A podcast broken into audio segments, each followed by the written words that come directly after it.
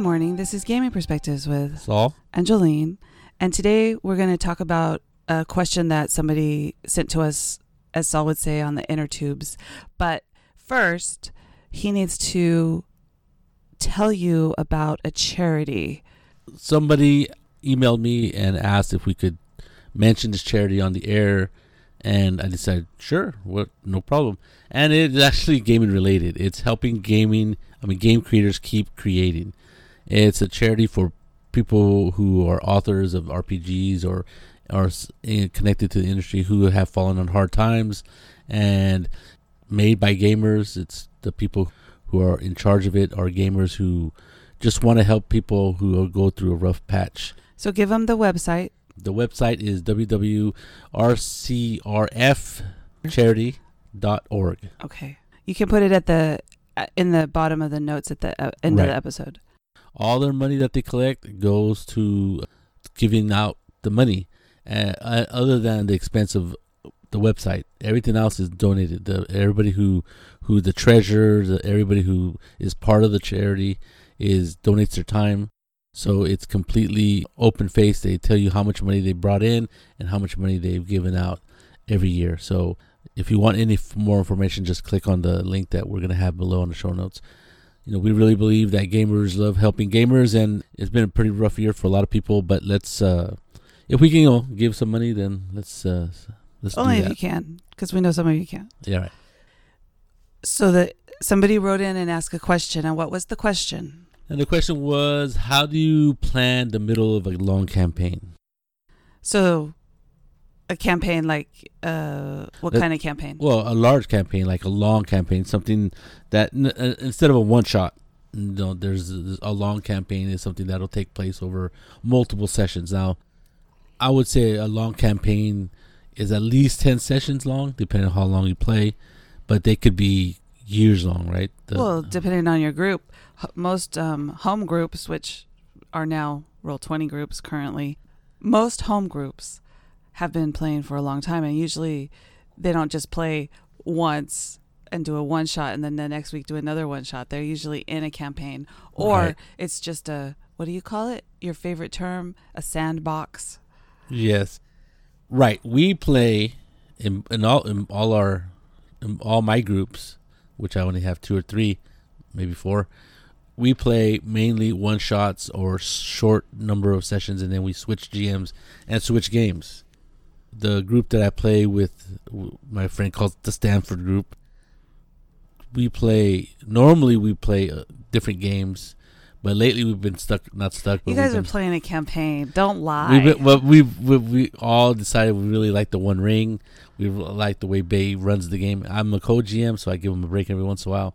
But we really like that game. We really like exploring that whole world, and so right. That's it turned into a it's campaign. turned out to a campaign with a little bit of splattering of one shots here and there of different games.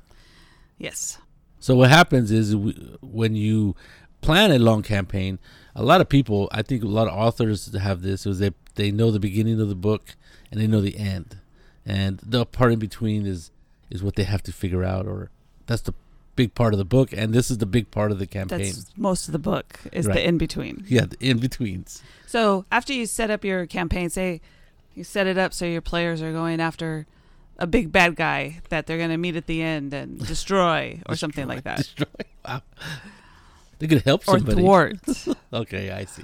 they will save the world. All right. Yes. It's the journey in between that you're talking about, yes. and, and how to write it or how to Plan how, it. how to plan it out. If it, I, th- I think it depends on your campaign, right? The, the the first thing I, I put down, first thing I put down was it depends on the on the what, what the type of campaign.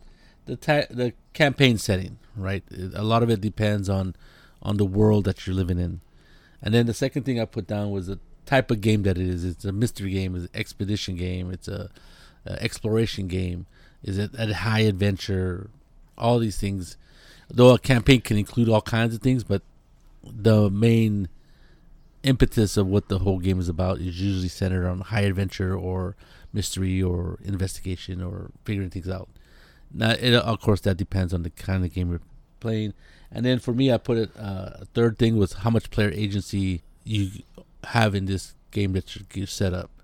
So all those three things to me kind of make up this how to deal with the middle part of your game. Which makes sense if you're, especially if you're running a module adventure like Storm King's Thunder that you ran. Right. It took us what a year and a half or something to go through it. And you guys ignored it. I I ignored, or you guys ignored three fourths of that book. Well, yeah, because we were we were having fun. We were made we made our own adventure inside the adventure. oh no, right? no, th- not yeah, exactly. I was just saying that there's so much in that book that was not used, and I could probably run it again and just give you a different goal, and you can come up, and you can come across all these encounters and and plot points that I never used or touched on, and you guys wouldn't know that you guys were still pl- running in Storm King's Thunder. So when you're when you are playing a adventure like that, the writers give you all of those different things. They don't think you're going to hit every one of them, do they? I'm not sure. I think Storm King's Thunder, it is probably one of the, I, I believe it's probably one of the better written modules or campaigns I've read. But uh, there's certain one other ones. For example, the a real famous one written by Larry DiTillio, Mass of no, Sorry that he butchers that. I'm not sure how to say it, so I just rushed through it. But that thing is he wrote that a long time ago, and I still see it on. well, they just reprinted it they- about two or three years ago and did uh, quite a bit of a what do you call it? They did accessories to it, like there's an accessory box which has all kinds of cool things. they you can- glammed it up. yeah, oh yeah, and uh, they revamped it and and made it for seventh edition, I think. And for the all of the Call of Cthulhu groups that I see on Facebook and on the internet, people love that campaign. Right, it's, it's considered one of the best campaigns ever written. Either better or on par, depending on who you ask, right? And depends on what their favorite game is. Uh, the Great Pendragon campaign uh, for uh, Pendragon is equally v- viewed as one of the best written and uh, published campaign settings. And those things are huge, right? There's, Yeah. a, there, there's a lot of stuff in them. And Larry, when he wrote it, he wrote it open ended, right? There's a start. I think you start in New York or something hmm and then you go there's clues that point to different cities around the globe and you don't know what city these people are going to go to because they they can go to either one i've never played in it i've never ran it so i sh- actually i don't own it which is kind of sad i should go buy it somewhere. Anyway uh so that is a kind of a, a interesting way of doing a campaign where you have the uh, you have the beginning you have the end and in between these clues point to different cities around the globe. I think berlin is one uh, yeah, cairo is another place. I think sure england probably uh England's a whole country. You mean London yeah or probably london. And paris of course so the clues point to various cities and it's up to the characters to decide which clue they're going to follow and when they go to that city it gives you more clues to other cities and stuff like that from what i've read uh, of course like i said i never played the pendragon is a little bit more uh, Pendragon is based on years, and um, I mean Right. it. So it's a little bit different, but it is very well received received. I I, I hear people love it, right and the the small couple of Pendragon games I've played in, I've really found very interesting because it doesn't matter what you're doing. It's like even if you're just going to a tournament or you're being stuck, you get stuck inside of a a realm that you can't get out of, or you die. You know, and, depending on the GM, and, it's a lot of fun. and that great pendragon campaign usually it takes over such a long period of time that well there's not usually it takes over such a long period of time That your You- grandson or Right, your is the great one- grandson is is, the one playing. that's gonna, yeah, is gonna finish, finish the game campaign. Yeah, and then but see that seems a little bit more I, I don't know want to say formulaic but that's more realistic in a way that that your character's not going to make it that many years since you're a knight, right? well there's that but i'm saying is that there's this this is what happens in this year that's gonna happen whether Whether you're whether you do anything about it or right not. Right. i guess you could have an impact on a battle and stuff like that. So maybe a battle might be won instead of lost. I don't know. I don't know. I've never ran or played in that campaign either. But it seems to me that more things are set out in a very uh, what do you call it? Sequential pattern.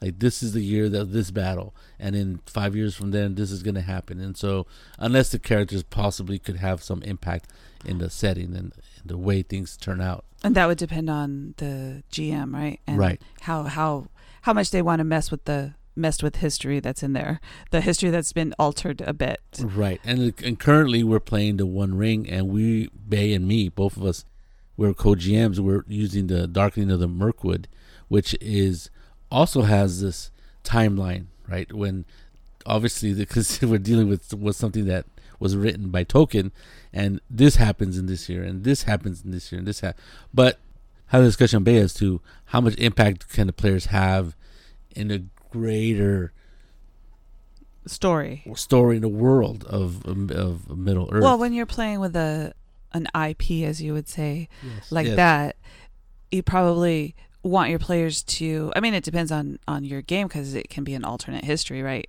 But you would want whatever they do can impact. I would say where they are and them, right, but not necessarily the other events taking place. right. But since, for example, I think we played. I mentioned this before. At one point, I kind of introduced Gollum. Yes. Right? and uh, Gollum, uh, I think they captured him, or maybe they captured him from another group of goblins who had captured him. Anyway, so they had Gollum, right? And I guess they weren't. The game is situated or built around the idea that it's very, uh, very. Sh- there's a lot of chivalry in this game, right? And anything you do that's really like bad, you get these shadow points right? Which is bad, right? You don't want to get too much shadow points, or you basically you get too much shadow points, and then you lose your character to madness, right? To it's been taken over. It's another way of getting rid of the character, but but uh, but if you kill an unarmed enemy, you get a point of shadow, even if it's an orc, right? So you, you, you either you let them loose or you just fight it out to the death. And the Kirk versus the Gorn style, right?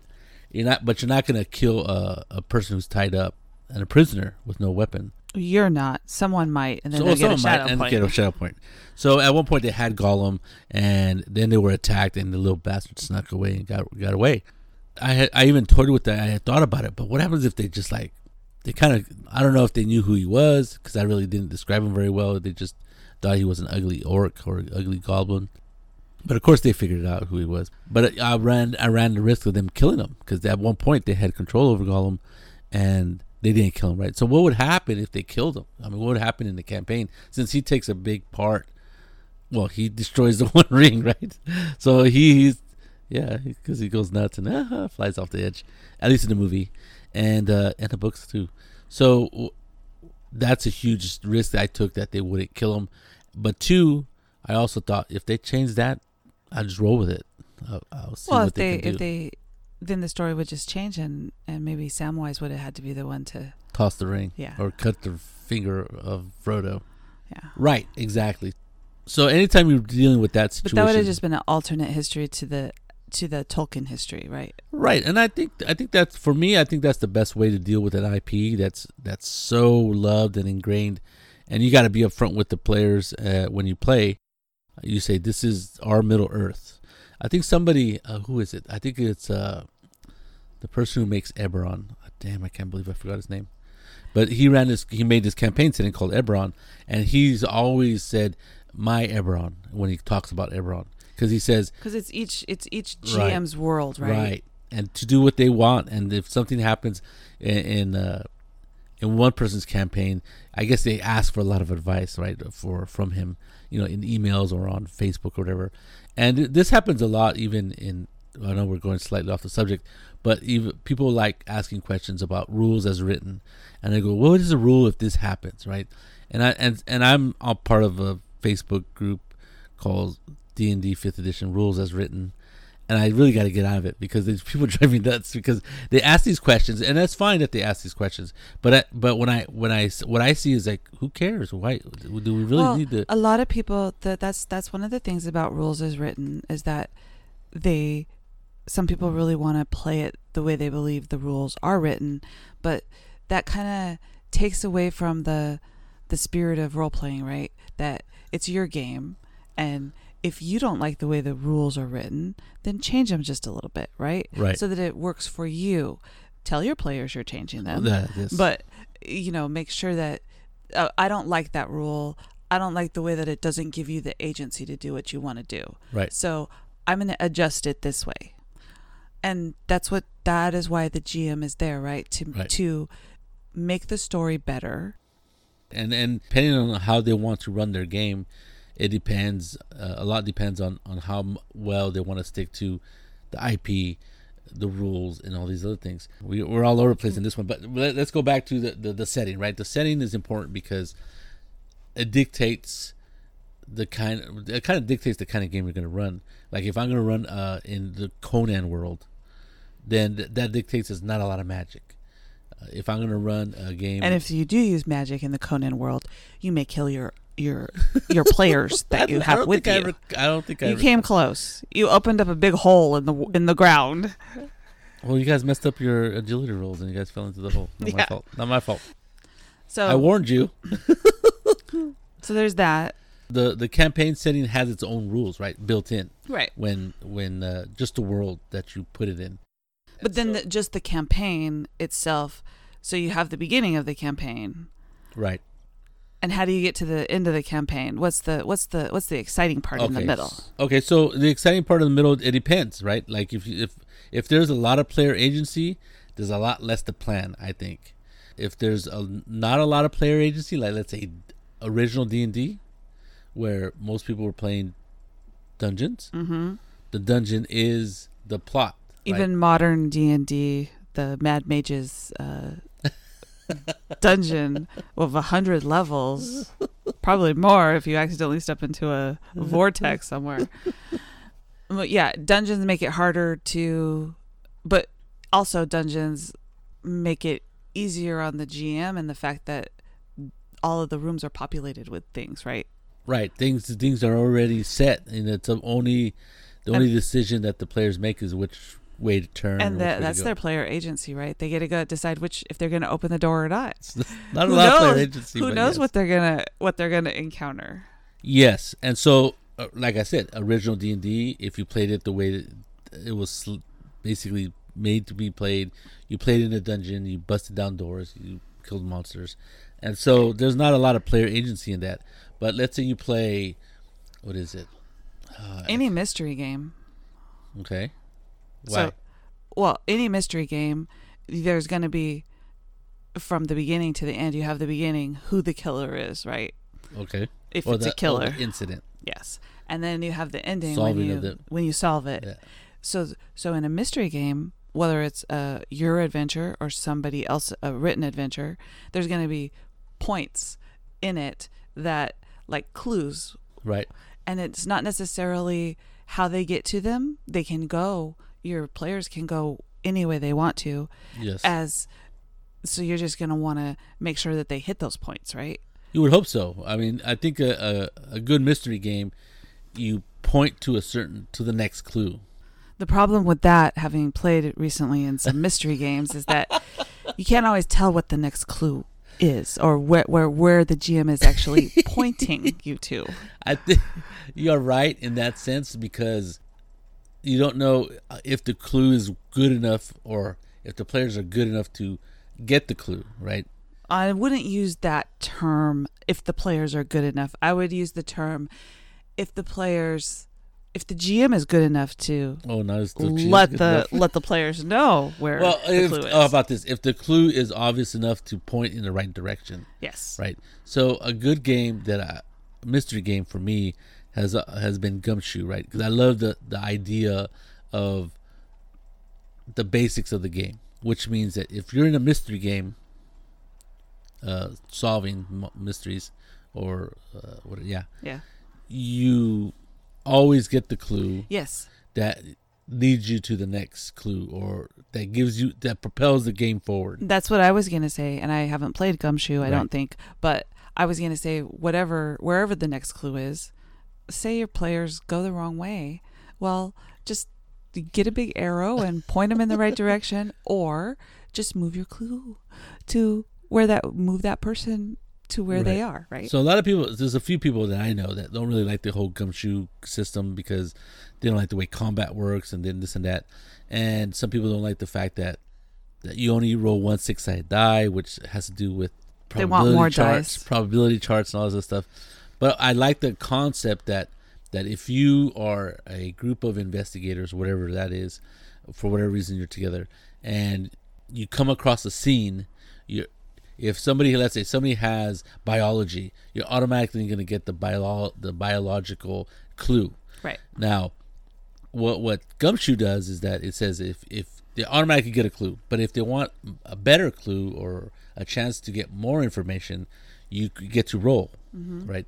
And so I like that idea because what happens is in a mystery game or yeah, in a mystery game, you need a clue to move forward. It's like that door, right, in the old D and D, right? You got to open that door, but You you, can't that make door. that roll. You and, and you're rolling to to bust down doors and and and You've been rolling for 45 minutes and the door still isn't. Well, moving. it's like everybody takes a shot at the door, right? Right. Starting with the strongest fighter. Damn, I didn't make, I didn't bust down the door.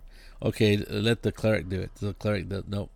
And then like the wizard, that wizard has a strength of eight. There's no way he's gonna make it. But, but let's say he doesn't make it. So you're stuck. You're stuck behind this door, and you're like, okay, what do we do? And I think in the original rules, you couldn't repeat busting down a door unless it was like a day later and stuff like that. I don't remember, but I remember getting stuck behind doors every once in a while, and that's that's and who wants to role play if you if you call it that, this idea of oh I need a I need a 19 or better on a roll before we can proceed, and you're just rolling the die. I'll wait 10 minutes. Okay, I'm gonna wait another 10 minutes. That's boring as heck. that's right. why that's why you want your players to come up with other ideas, and then as a GM, you're gonna you're gonna change the number they need to reach, or you're gonna you know do something to So Gumshoe ignores all that crap and Right. says you just get this clue. But what happens is if you roll and you and you succeed, then you get a better clue, which gives you more information. And I think in in uh, in Gumshoe they say you should have like three levels of clues to wherever you wherever the clue is. And so when I read a uh, a module for that game, every clue has three levels of, of inf- levels of information or detail, and I think that's really neat. I think that's a really neat way to deal with that situation. I think it, that you can take that and apply it to any campaign, right? Right, and that's what, yeah, and exactly, and that's a really good idea. I mean, uh, I think Robin D. Laws wrote that. What the same guy who wrote Feng Shui wrote uh, a couple of those books that use gumshoe. Uh, Ashen Stars is one, which is a science fiction one, which I've been really wanted to run, but just haven't had time or haven't gotten around to it. And and I and some ideas that he has, I think, are just brilliant. Like I said, it just that was an eye-opening uh, uh, introduction to this game when I'm like, wow, that's pretty neat. Because I've tried running mystery games, and you're right. If they don't get that clue, you're like, man, they didn't roll well. And then the idea is, why make them roll? It just it was enlightening to me. Right. Like if you need the players to see a column of dwarves coming towards them and they don't make their roll, you might want to let one of them see it anyway, right? Unless and if you don't then then they missed that. Right, and I th- yeah, it, like I said, you don't need to have that door that can open if it that door leads to the rest of your campaign. So that was sort of that was sort of the setting, right? And and, and like I said, and that setting dictates how the game, how the the middle of the game is going to run, because like in Storm King's Thunder, there was you guys were just like thrown into that world, right? And b- basically there was fires- Literally. Yeah, there was fires that would that your group would put out. Oh, there's trouble in this town. I'm gonna go there and help this out. Oh, there's trouble over here. I'm gonna go happen to go over there and and, and deal with that situation. But but there was no linear way of action. There's no linear way. You're not gonna go from point A to point B to point C. Where in a mystery game, it's totally different. They kind of have to go to different points usually to get the clue that leads to the next clue and then that place you get the, you get a clue that leads to the next clue which is another location until you get enough clues to rip off the mask of Mr. Jenkins and you reveal that he there is no ghost and it's just old man Jenkins trying to uh, ex- buy the real estate of the carnival so he could put up multiple level housing Yes. But even in a mystery game, you shouldn't be stuck too much with you have to make it to this house to find the clue because if you if you do i mean if you if you say your players go to the house next door i mean w- what are you going to do then so that's part of the game right trying to give them the give them the information without um, taking away. You know, you have to go and knock on house number Well, fourteen seventy. I would hope. I would hope. I would hope the clue. Let's say. Let's say the the, the clue mentions a red house. Well, you're not going to have a future house. Uh, well, maybe there's two red houses right and- next to each other. Yeah, you you wouldn't do that, right? You would put you would put a red house and everybody else's house. Maybe it's a row of red houses. I mean, come on. Well, then- Some G. It depends on the GM and Then- how then the GM deserves the the, the the the torture Yes. of the players not doing what they no, it's the fourth red house on the corner. Okay, so There you you're go. right. I think when you got to make it, you got to make one. You got to make the clues real clues, right? If the clues just confuse the characters more, players, then that's not a real good clue. But in if you're not running a mystery game, then it's okay to wherever they go and whatever they do in the middle of the campaign, you should just have like plot points, right? You say, "What are we today?" You don't even have to say, "What are you doing?" And then they say they're going to go to the left. Okay. And you just give them an encounter, right? Oh, okay. I would think that's kind of more like a open open ended game or a, a what do you call what do we call what do we call Sandbox. sandbox game.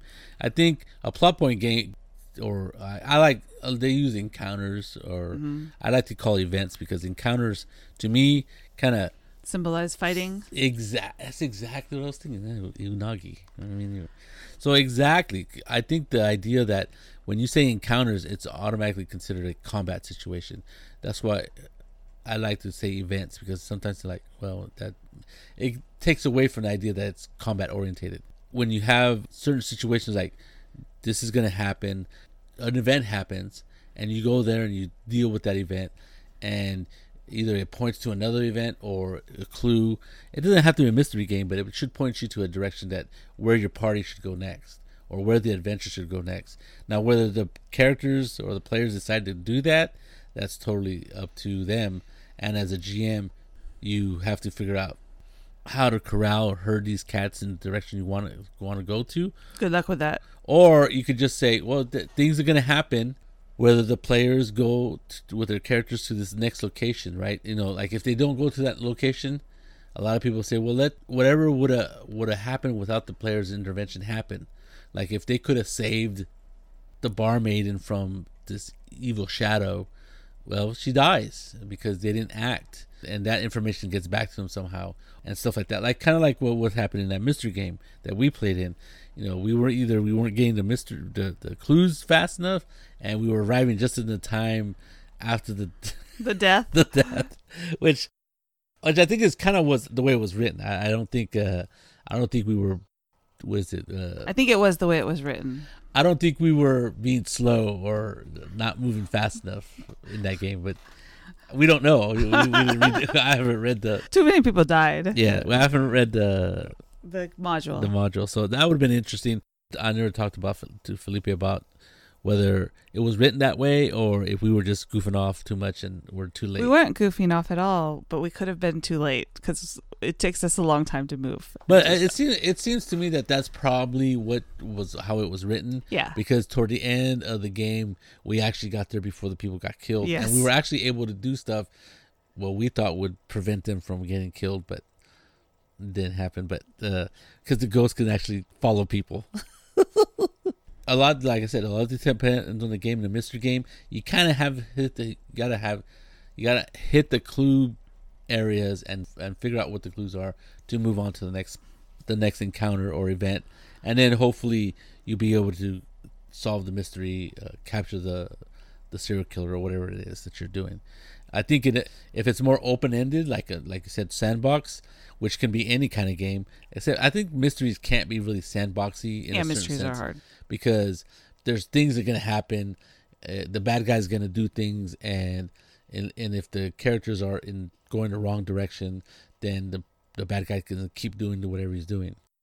So, in that sense, they, he may they may never catch up to the bad guy. But this works in high adventure. This works in space opera type games where the player the characters are just freebooters or adventurers or mercenaries doing whatever they want in a world that's totally open to them. So when you start that game, you definitely have a beginning, right? How the characters uh, start, how the characters get together, what hap what happens that drive these characters to move forward, and then you have the end of where they meet the big bad guy, they save the world, they save the universe, uh, or they would do whatever. And usually at the beginning, it's they get a job or something, right, or an assignment, dependent. Like if it's a Military camp. Yeah. yeah, I, I agree. and then from there, whether however they get to the end of it is is the fun part, right? Right, and they and they totally uh, move to propel the game forward.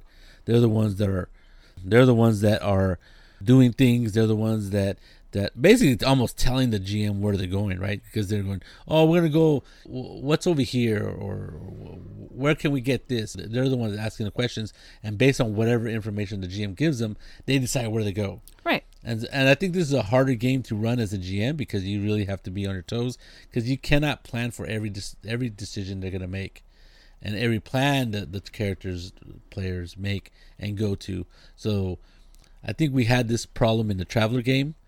Uh, there was definitely an adventure that, yeah, an adventure that was in the game, but we didn't know. It took us a while to get to the planet because we didn't know where to go. we looked at the planets and picked the wrong one a couple times. But we finally did make it. So I was like, I wasn't sure what we were doing. I mean, I wasn't sure, not I wasn't sure what we were doing. I wasn't sure if we were If we missed if it, we're going the right direction Right. or something because he did leave it pretty open ended. I, I think we had a, a sort of a goal, but we did, but it took us a while to find the right place. okay. I think as long as the GM doesn't mind coming up with things on the fly, that's a perfect way to run a game. If there's no time constraint, and Right. if it's a campaign, there shouldn't be a time constraint. Right. So you should be able to investigate a couple planets that Yeah. have nothing to do with your where you're supposed to be. Your, yeah, your your main point of the adventure, and that was that wasn't a campaign though. That was no, just that a was short just, yeah. short three session game. But a longer campaign, there's a lot more things to to to plan out. I think my favorite way of doing things is probably Storm King's Thunder, where there's certain things certain things that the character should encounter. Let's say it's a it's a long campaign and and you want the characters to hit four or five points, like four or five adventure sites. And they're gonna get clues to that points to the, the first one, because that's kind of where you want them to go, because that's where all your maps are. And in, you have all your monsters lined up. That's uh, Storm King's Thunder's a D and D game, but it'll work for anything. But they could they could go anywhere they want, dodge around your plot point or, or multiple times, and circle around it. But it's good idea f- to have clues or or even just say, "Oh yeah, the, the, the information you need is, is is in Altered Village or whatever." So then they go there, right? And that's where this event happens, whatever that event does, you know. And it kind of points to the next place, but the, but you're not gonna say, "Well, you have to go to the next place." You just let the characters, so you let them meander where they want, but you want them to hit those points that along the way point to this greater evil or point ending the campaign in this fantastical, exciting fashion. Right. Storm King's Thunder for me was really was really well done. Uh, the Darkening of the Mirkwood is kind of like that in the sense because it just says this is what happens depending on the year, and you could just you could do that, or if you if the characters don't act or react, this village will basically uh, cease to exist. It's up to the you know it's it's up to the characters, the players, if they take enough interest in this location, and if they do take enough interest, how are they going to solve the situation? And that's pretty cool too. And what I like about it is, uh, it doesn't really, it doesn't give you a lot of information as to what should happen. It just says this this is who this is what's happening, and the players have to figure out what to do. It doesn't tell you how to figure it out what to do. It doesn't tell you if something's going to work or not. So I'm like, wow. That's that's why it's called a role playing game, Yeah, right? exactly, and I like it. It's, it's really well done. It, uh, the, the Storm King's Thunder took about a year and a year and a half probably, and like I said, you did you guys probably hit forty percent of the book, honestly, of all the stuff that's in there. I mean, it's a lot of stuff. I never played Dragon campaign, but my friend uh, Shannon, who ran it, ran it. I think he's ran it for like three years online. I think they play, I think every week, uh, four hours a uh, no four hours a session. So that's a lot of sessions, and he, I think he's even posted some on YouTube and stuff. I don't know anybody who's who's actually played uh, the Masks of Nyarlathotep, but uh, I've heard great things about it, and it's a lot a lot like a like a plot point campaign where where there's an end, there's a beginning, and the players decide which how to solve or how to go whatever way. I think that's the best and way. And they try run. not to go crazy as they're yeah, doing well, it. Is that is that? I think that's the best way to run a game, uh, a long campaign, because what happens is if if you try to railroad them, if those rails go from point A to point B and keep them on that, one I don't think that the players will see those rails and they they may not like it. They may think that well kind of like why am I here? You just do your story and and I'll go and play a video game somewhere. So there's that risk, but but I think most games aren't that way anymore, and I think if if it's sandbox, then then you have to have that ability to think on the fly and be very uh, spontaneous and and have a, good ability to be uh, yeah, have good improvisational skills. so so I don't know if that answered the question of how to run the middle of your campaign.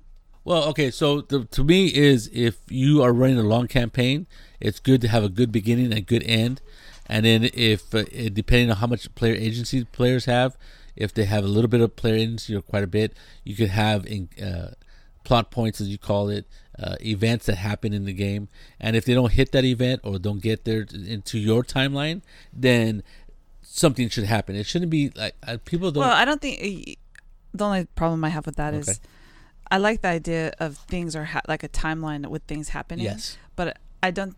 I don't know that. So say they don't make it to a village, then the school burns down or something. Right.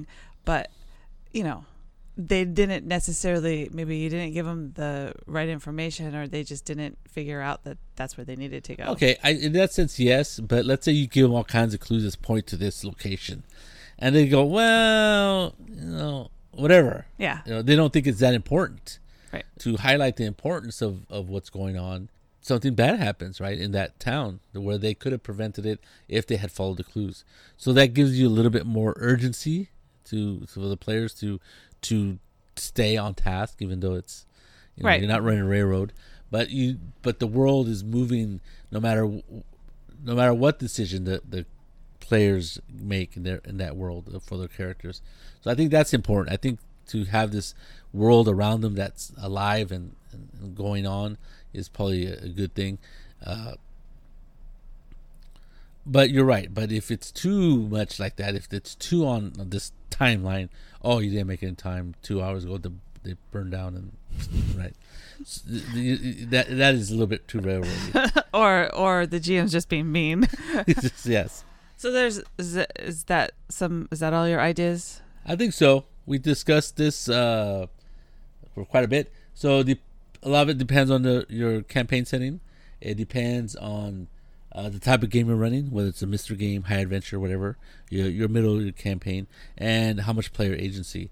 So those three, three things kind of dictate how you're going to form the middle of your game, which is the chunk of playing. That's the plane of if, it, the, if it's a campaign, campaign, yeah, of a long campaign.